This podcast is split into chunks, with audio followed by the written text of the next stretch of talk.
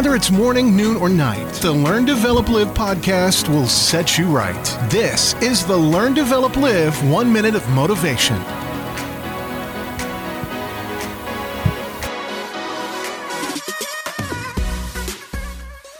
The Learn, Develop, Live podcast brings you another one minute of motivation. And here's your quote for today When looking back doesn't interest you anymore, you're doing something right.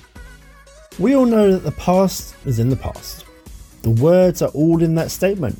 What's happened is long gone and just written in history.